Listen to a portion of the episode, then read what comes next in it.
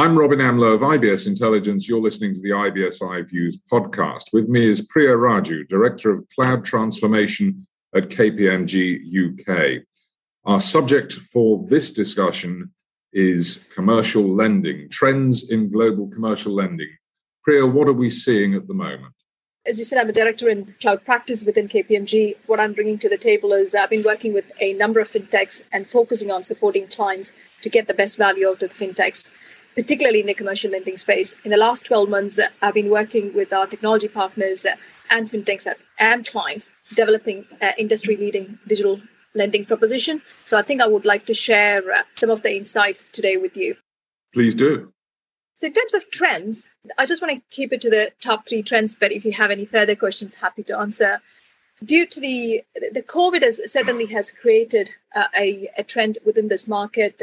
SME across the globe, as you uh, recognize faces challenges to raise funds to manage the crisis what they were facing during the COVID, but also post COVID or when they, when we are recovering, how to keep their businesses running, how to recover from the COVID uh, crisis. So you see a, a big boom in the SME lending space, but also this is given quicker access to the money, shorter loan application process, low interest rates. These have boosted the growth in generally in the global commercial lending space as well with the market size being projected to uh, reach around 30 trillion by 2030.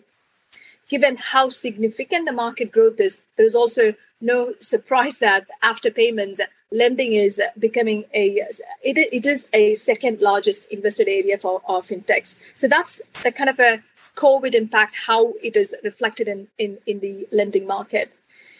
We also see a shift in creative business models an exa- a few examples point of sale financing in a, in a, is a fast growing or embedded finance in a customer channel is a fast growing area.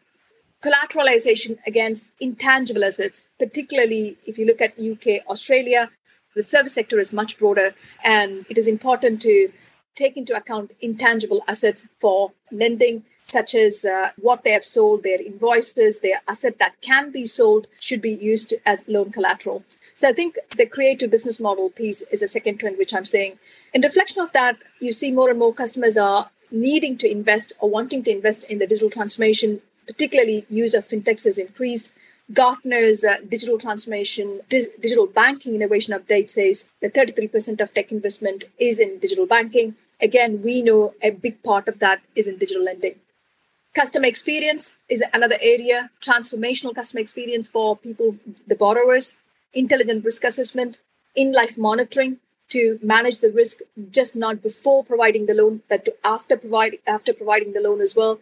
Data driven lending. These are some of the key trends apart from sustainable lending, which is more focused on the green and blue bonds, which you see in the market as well. Th- those are the key trends which we see in the market when it comes to commercial lending.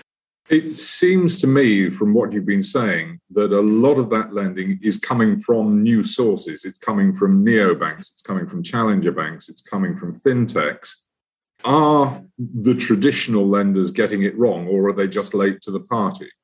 The traditional lenders are catching up. Certainly, there is a competition which has been created by the fintechs and neobanks and challenger banks.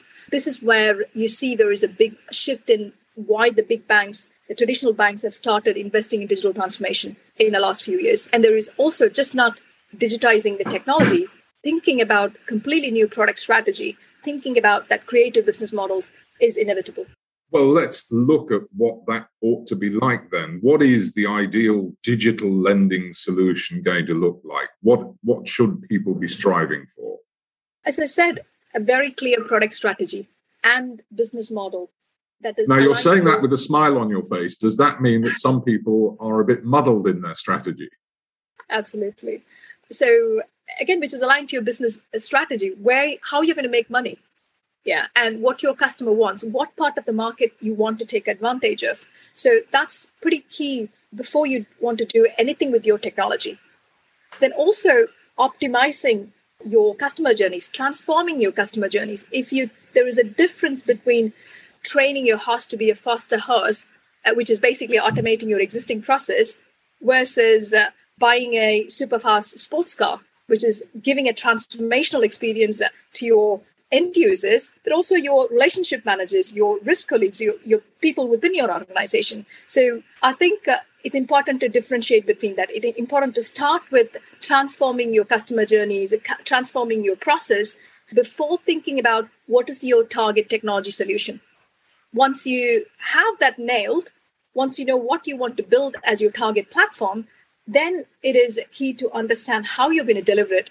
Who do you want to partner with? Because particularly traditional banks uh, have the baggage of uh, you know big legacy systems uh, and they're not a technology company their strong suit is uh, the business and they know their customer take advantage of it work with fintechs work with delivery partners and see how you can accelerate your roi how do you achieve that business goal pretty quickly? So i think a good solution for me to summarize it should have that fantastic digital experience customized to your customer needs and it should have an automated credit decisioning and uh, based on your internal and external customer data insights solid risk management via automated in-life monitoring uh, of the facility and also a single customer view. These are core part of a good uh, digital solution i would say so i'm sitting here in my pinstripe suit behind my banker's desk you've identified a roadmap there to travel down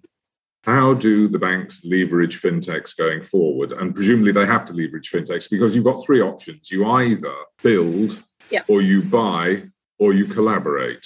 What makes sense? So build doesn't make very, very, much sense for particularly for traditional banks. Build everything, yeah. Before I go into how you leverage, why fintech in first place, right? the reality is the fintechs are innovating much faster than what the banks can do themselves. Yeah, because again, to emphasize, most of our traditional banks are not technology organizations. And also, fintechs just not bring platform. If you're engaging with fintech, the word collaboration is pretty key. Partnership is pretty key. Don't just buy the platform. Work in partnership to get the tech, get the innovation, get the skills, and the culture is very important to work with the fintechs to actually build that culture of being more responsive to market needs, build a culture of more being responsive to your customer behavior. And that's where how the bank should leverage just not buying technology or building by themselves, but really establishing that partner ecosystem. Fintechs, your delivery partner, yourself, you're very strong in business and knowing your customers. Fintechs can innovate faster, co create with them. That's the most important thing for the success. And that, I think, is the message we leave people on. Co create with them. Priya Raju, Director of Cloud Transformation, KPMG UK, thank you very much.